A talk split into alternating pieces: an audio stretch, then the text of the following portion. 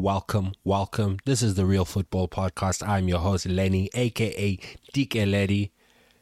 And today we're going to be discussing a little bit of English football in general, comp competitions. A big, big upset took place a little bit ago, a few minutes before I started recording this. And it's been quite an interesting time. The January transfer window is open. We're seeing a few big moves, some eyebrow raising moves as well. Uh, I'm going to be discussing the top four, the top six. It's no longer the top four anymore. kind of showing my age there, but discussing a, a, little bit of what's happening with the top six right now. Just going in and let's get into it. And so, first things first. If there is ever a chaotic club, a club that thrives on chaos, little bit of Petyr Baelish uh, philosophy going here is Chelsea. Chelsea Football Club is an absolute mess right now, ladies and gentlemen. They are. They've won one game in eight, I believe. They have lost five in the last seven. They got toyed with against Man City in the FA Cup. They got absolutely destroyed 4 0. They have something like eight, nine, ten players, an entire squad, an entire starting 11 of players who are injured right now.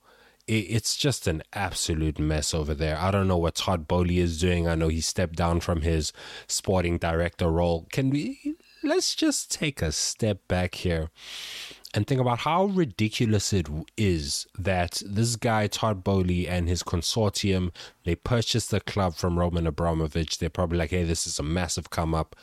We have to spend a whole a shit a metric fuck ton of money it's stipulated within the purchase contract or something to that effect. I, I didn't read over it. I'm not a lawyer. I'm not to check the details on that.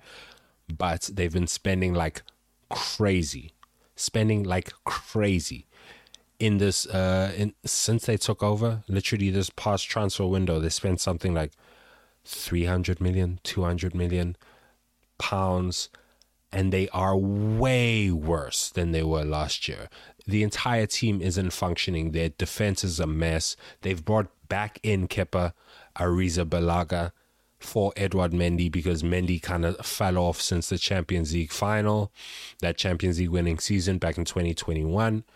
And I mean, the defense is trash. Their best player is a 38 year old Thiago Silva. Now, granted, Thiago Silva has been a magnificent player, not only for them, but in general. I I first heard about him back when he moved to Milan. This must have been in like 2009, and back then he was a top three center back in the world. But now, clean over a decade later, if he's your best center back in your team, you know shit's not going well. Shit is not going well at all. Then midfield is non-existent. Jorginho's fallen off completely. Kante can't stay fit. Kovacic is by far their best midfielder right now, most consistent. He also can't stay fit a lot of the time. And then up front, it's even worse. Aubameyang, who wasn't good enough for Arsenal, who didn't show the desire and fight as their captain last year, last season, Arteta got rid of him. It was the correct decision back then. He went to Barca, he fucked around a little bit in a free flowing Barcelona team, scored a couple of goals. They got rid of him. He's moved to Chelsea. The man has an Arsenal tattoo. oh, Chelsea, my goodness gracious me. So the striker, the striker curse continues for them. The blue side of London is is there's just a shambles right now top to bottom. Their entire team is just a mess. I don't know what happens with them. They probably languish in eighth, ninth, tenth. I mean, this is this is this is Chelsea. This is Chelsea through and through. A team who can win the Champions League one season, make two cup finals, top four the next season, might just end up in eighth or ninth this season. It's ridiculous. If they can sort of get a lot of players coming in playing well uh, back from injury, I mean, then they have a very formidable team. They're one of those teams that I can never discount, but you can always take you you can never also never take them seriously. unless they have a true world class manager at the helm. We saw it with with Jose Mourinho. He did come back. He won the league. He's won three league titles with them.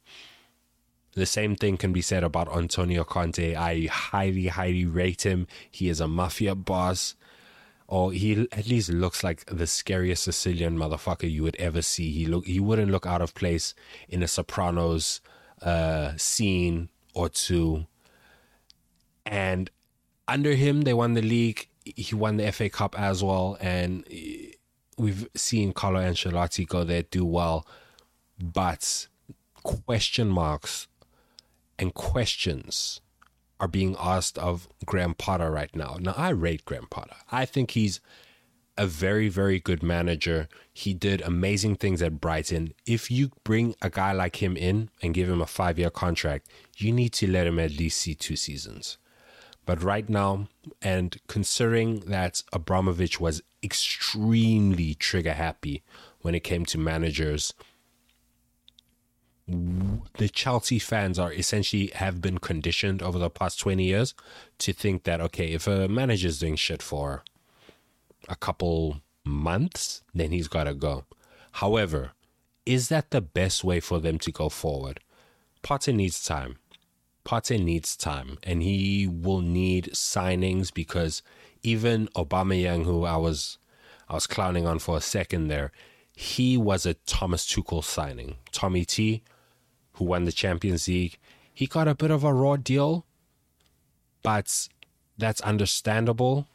It's understandable because he's one of those managers we've seen him everywhere where he goes. It happened at Dortmund, it happened at PSG, it probably happened at Chelsea that he just rubs people up the wrong way.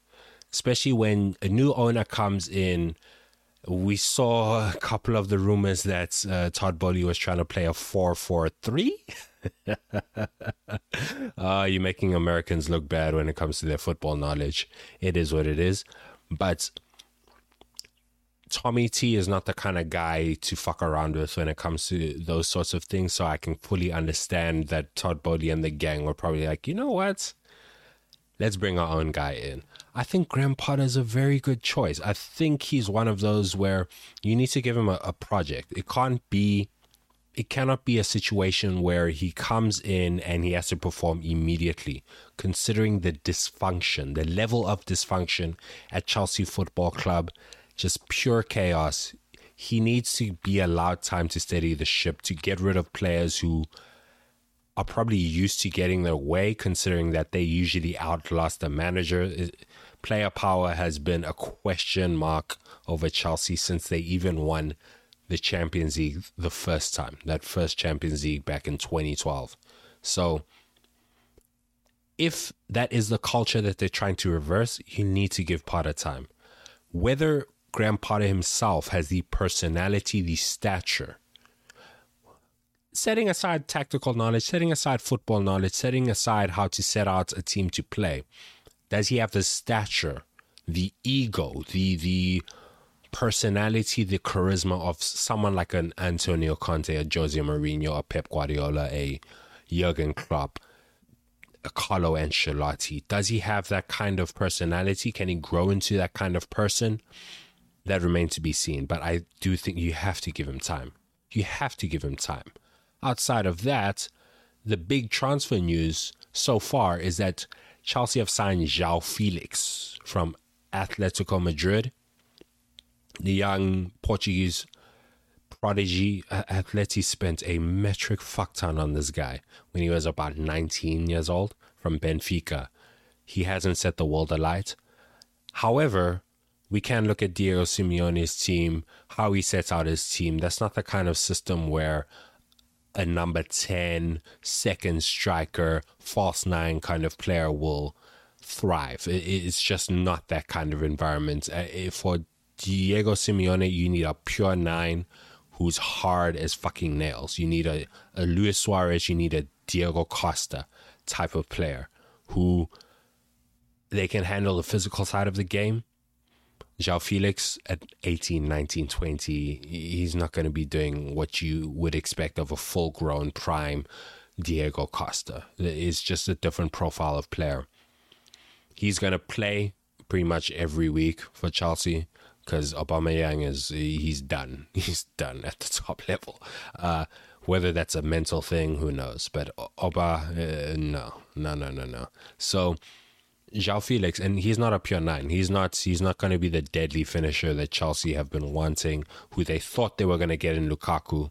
Lukaku didn't fuck with Tommy Tuchel like that. It didn't work out. I oh, man, and just taking a step back here, Chelsea won the Champions League in 2021.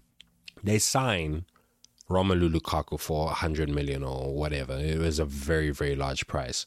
Lukaku was doing, he was tearing Serie A to shreds with their partnership with Lautaro Martinez as a very, very good interside.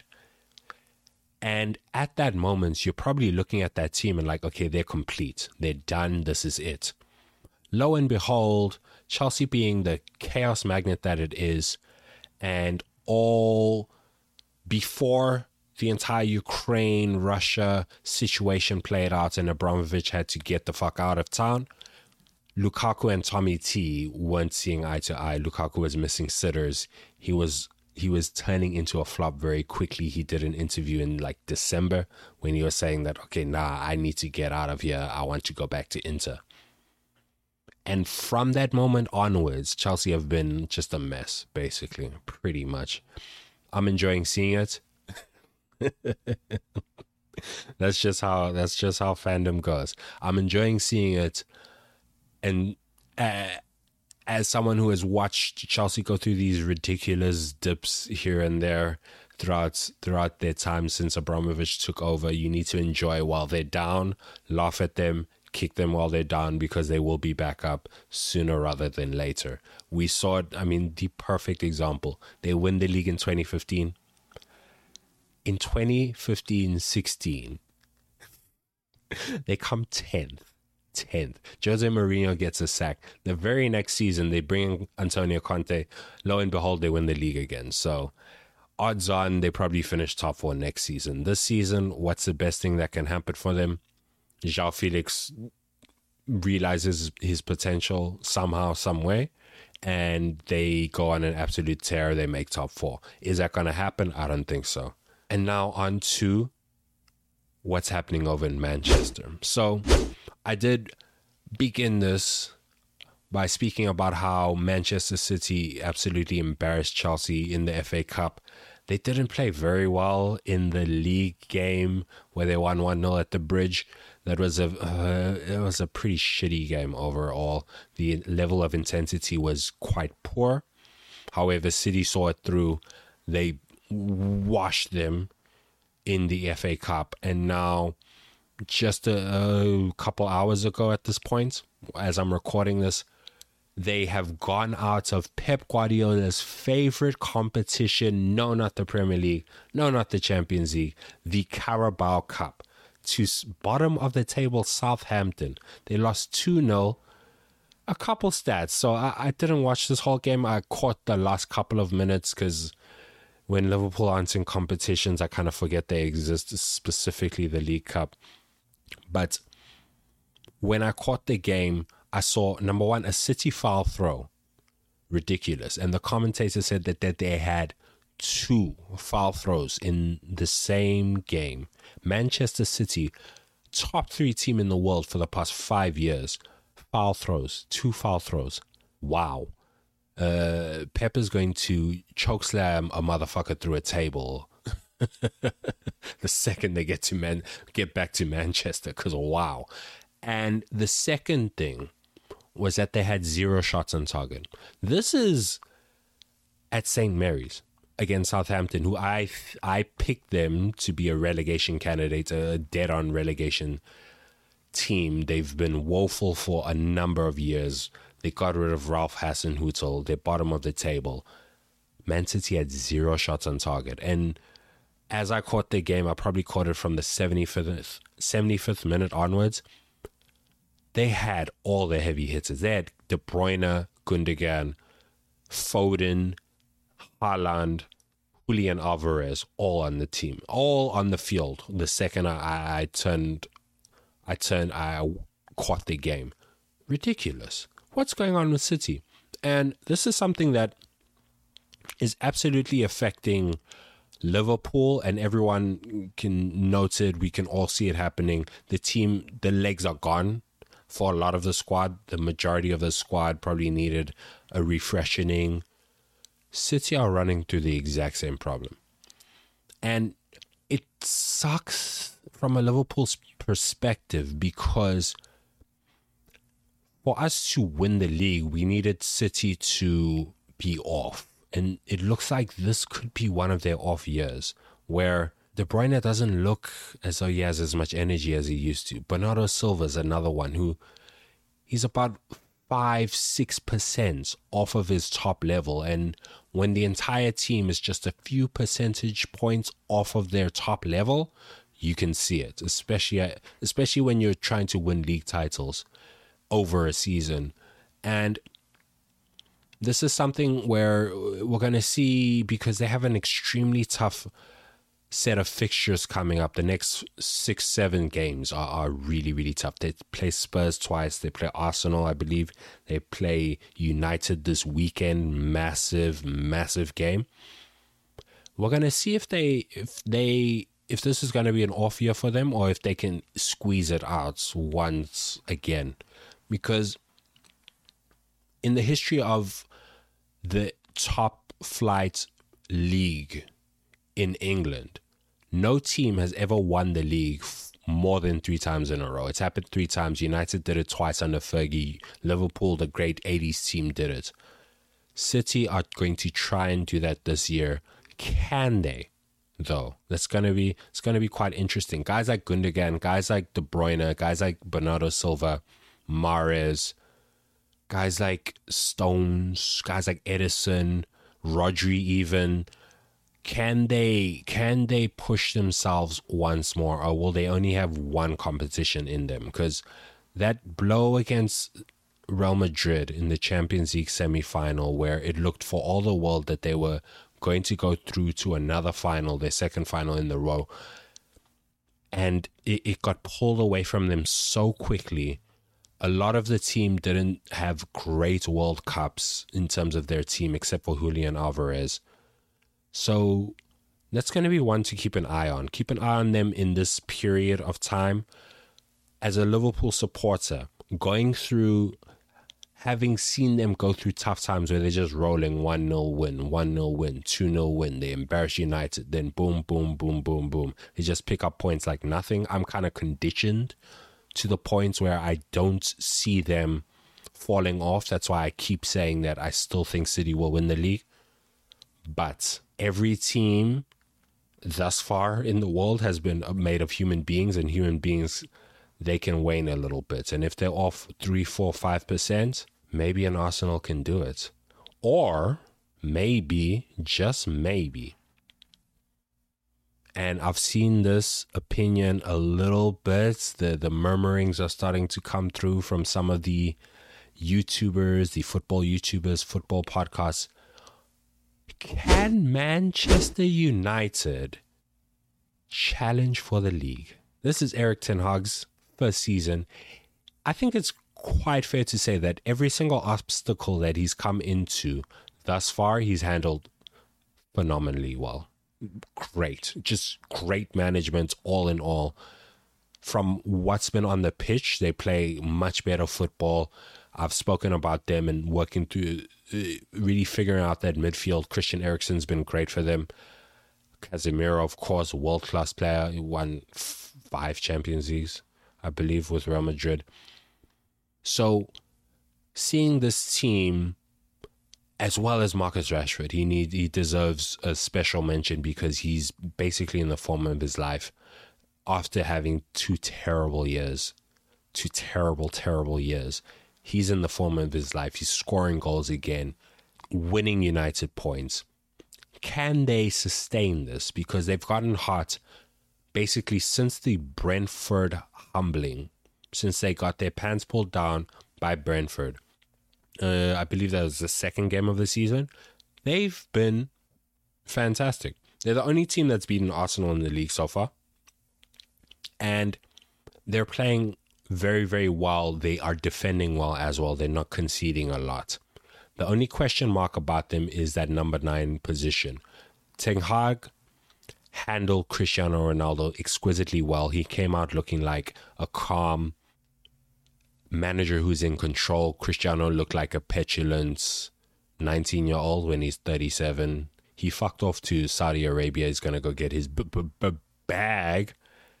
And Ten Hag has a team that's all pulling in the same direction. He has Bruno Fernandes not playing at that 2021 level because he was he was looking like an, a phenomenal player at a certain points, but he's got him playing well again. He was pretty shit last season. Can they sustain it? But the real question mark for them is the number nine position because Rashford has been scoring the goals. He's been the main guy in this run that they're on. They don't have a, reliable number nine because Martial, he's been there w- way too long for us to be like, okay, yeah, he's going to finally get his shit together and be consistent for United. I don't think that's even an option right now. That's kind of why they're bringing in Wout Weghorst from Besiktas. He's a Burnley player, but he's been on loan for Besiktas, and it's a question. It's a it's a strange one. You look at it and like, okay, I can see where they're going with this. They need a plan B, a guy, a target man, who can handle business in the air, hold the ball up. We saw him do extraordinary things like is is he came very close to ending Messi's fairy tale run uh, Argentina's fairy tale run with that comeback in the quarterfinals for Netherlands. However, is he the kind of player? It could be one of those master strokes where, okay, this is a bit of genius. You bring this guy in, he scores eight goals. He gets them the points, which will be the difference between fifth and fourth. But is he going to be the guy to to really propel them, keep this run going, and a potential Man United title challenge? I don't think so. I don't think so. I, I don't see them continuing this run. I don't see Marcus Rashford continuing to score at the rate he's been scoring in recent weeks. Uh, United, and this is what I did say about them a couple weeks ago, where since they are going through a transition, a culture change, they're going to have periods where they're doing very well and they're going to have periods where shit gets tough. Right now, they've been going through a fantastic period. They're into the semifinals of the League Cup. That's, that's a great opportunity considering that City just lost. They are in there with non top six teams. They have a great opportunity to go win their first piece of silverware since 2017. And so United, things are moving in a positive direction for them. I absolutely hate to see it. I can't, cannot stand it. But hats off to Eric, Erik Ten Hag. You're doing bald men across the world. Very proud. And as a bald guy, I respect what you're doing. I'm not happy. I, I don't like any of it, but I, I 100% respect what you're doing. And it's going to be a massive game on the weekend. They have City, Manchester Derby, second of the year. City absolutely tore them to shreds at Old Trafford. 6 3. We're going to need to see what happens because if United win that game, they're one point behind City. And if City are the standard bearers, you kind of need to start to ask the questions are United in the title race? It's going to be a very, very big fixture coming up. Very, very big game. It's always a big game, but with United rolling, City looking a little bit more vulnerable than they have in previous seasons, it's going to be very, very interesting. I say that, but uh, who knows what'll happen? City might just wash them 4 0 and it's back to business as usual. And now, looking at the other massive derby, top six clash coming up this weekend. It's Arsenal versus Spurs. Arsenal, I've spoken quite a lot about them. Arteta's doing a great job. They have a massive FA Cup fixture coming up against Man City. They go to the Etihad. That's going to be a very, very big game. I, am so oh man, I'm really, really looking forward to their games against City. Uh, and those are coming up in, in the next few weeks Arsenal rolling. And I have a special shout out for Eddie Nketiah. He is my player of the week. I'm going to start, yes, I'm going to start having players of the week, but the Marlo Stanfield look-alike, the price of the brick is going up. He has been doing the job. So I questioned him. I said, okay, I don't think he has what it takes to step into Gabriel Jesus's position and handle business. He's been handling business. Arsenal have been picking up the points they need to pick up.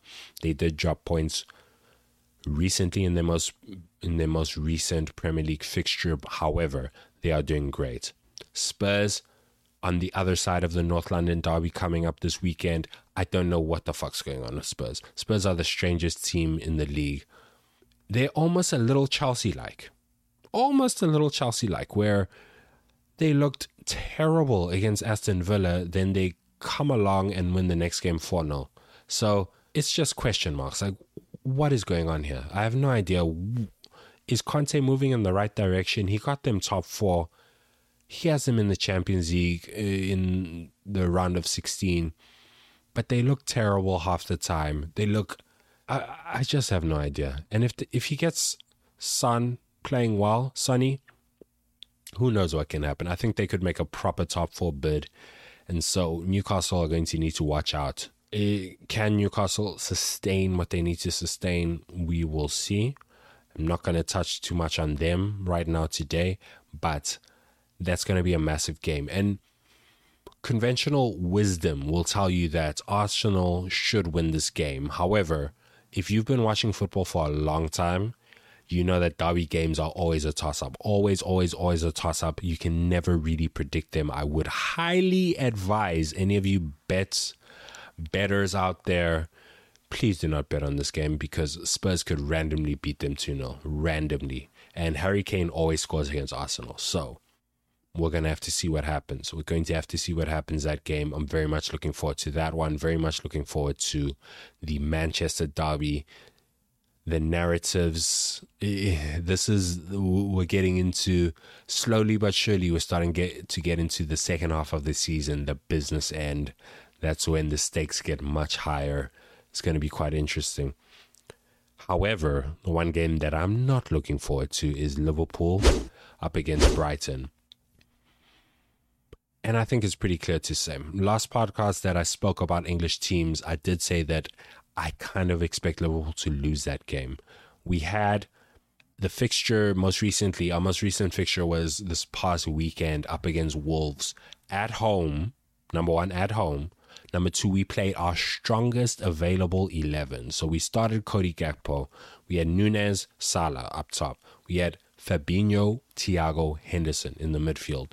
And then we had our strongest available back four, Konate, Matip, Van Dijk is out for a little while, Robertson, Trent, Alisson at the back. And we started the game well. This is a Wolves team who are languishing at the bottom of the table. They didn't even play their strongest 11. And we, oh my goodness, we started the game very brightly. Alisson has an absolute nightmare. Just a, a, terrible piece of play from him, playing out of the back. He passes it right to a Wolves player. Boom, we're down 1 0. What do we do every single game? We start every single game down 1 0. And having started the game confidently, we, we played with a little bit of intensity the first 10 15 minutes. We completely fuck up. Stupid gaffe from Alisson, And you can just see the team is rattled, rattled, and started playing poorly. And just going through going through the team, Henderson just had oh my goodness, oh Jordan Henderson, he, he's he hasn't been able to discover that form and consistency of last season that he had. He is getting older, so uh, usually with players over the age of 32, 33, if they're if their form is starting to dip, the, age question marks start to come out. And Henderson, he's been having question marks about him his his entire career. Pretty sure I had a back and forth with a very good United supporting friend of mine. Uh, not two weeks ago about Henderson, and this guy he, he's he's proven doubters wrong time and time again. Will he prove us wrong now?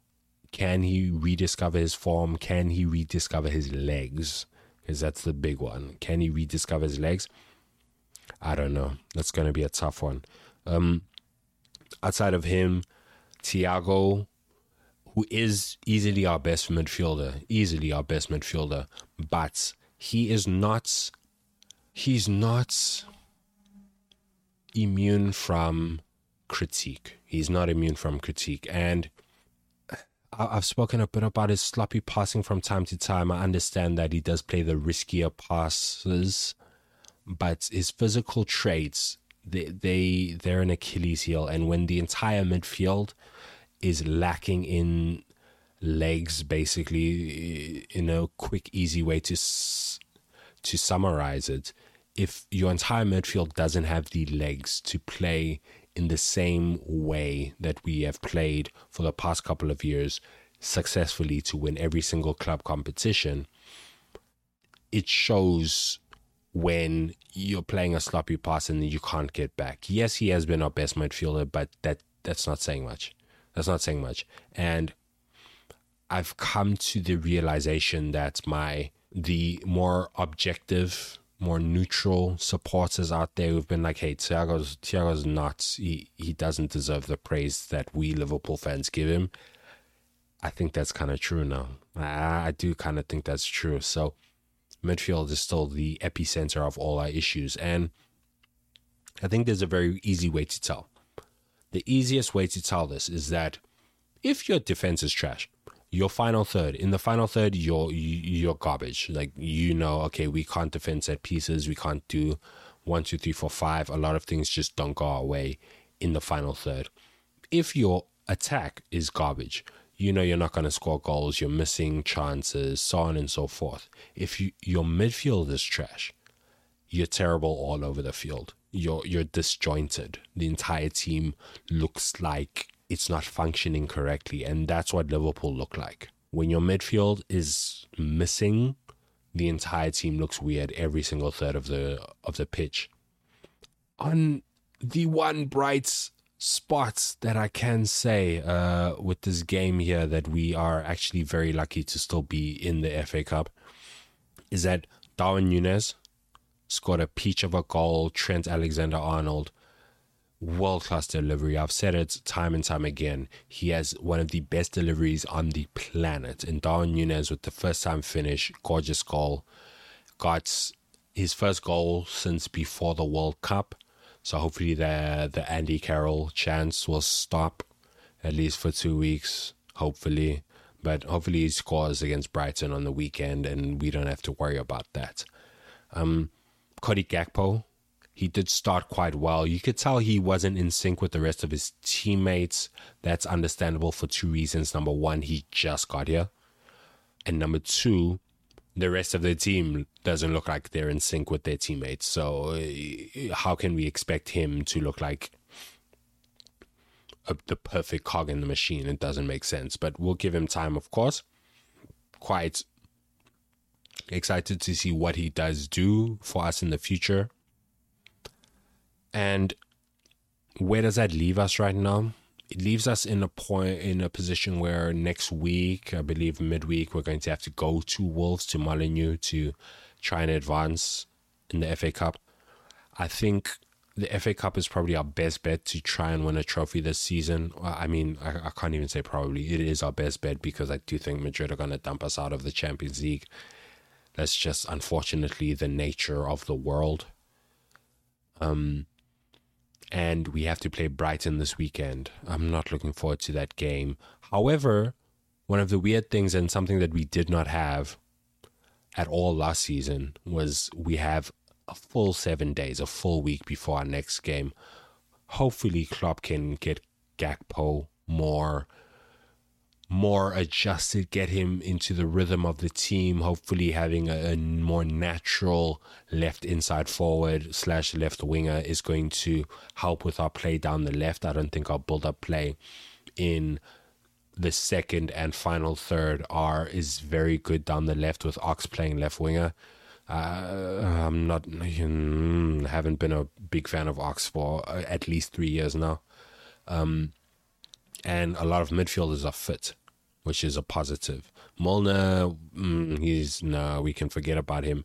Keita is still fit, so hopefully he can come in and at least be a body in there.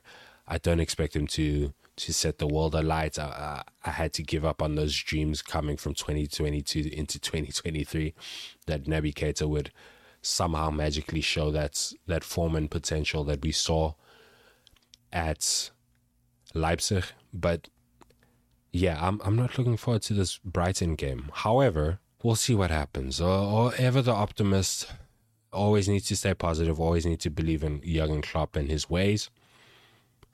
We'll see what happens. We'll see what happens. So that is the lay of the land over in England. A lot of interesting narratives. That that Joao Felix transfer to Chelsea. It's a very expensive loan fee. It's going to be super interesting to see how he does in the Premier League. The two massive, massive games: United versus City. United potentially on the rise. I hate to see it. Spurs maybe to play party spoiler against Arsenal. And hopefully, Liverpool can get back to bullying teams, playing with intensity once again, and get a, a much needed three points against Brighton. We'll see what happens. And on that note, ladies and gentlemen, I leave you. I hope you have a magnificent day wherever you are in the world when this podcast finds your ears, and you take care.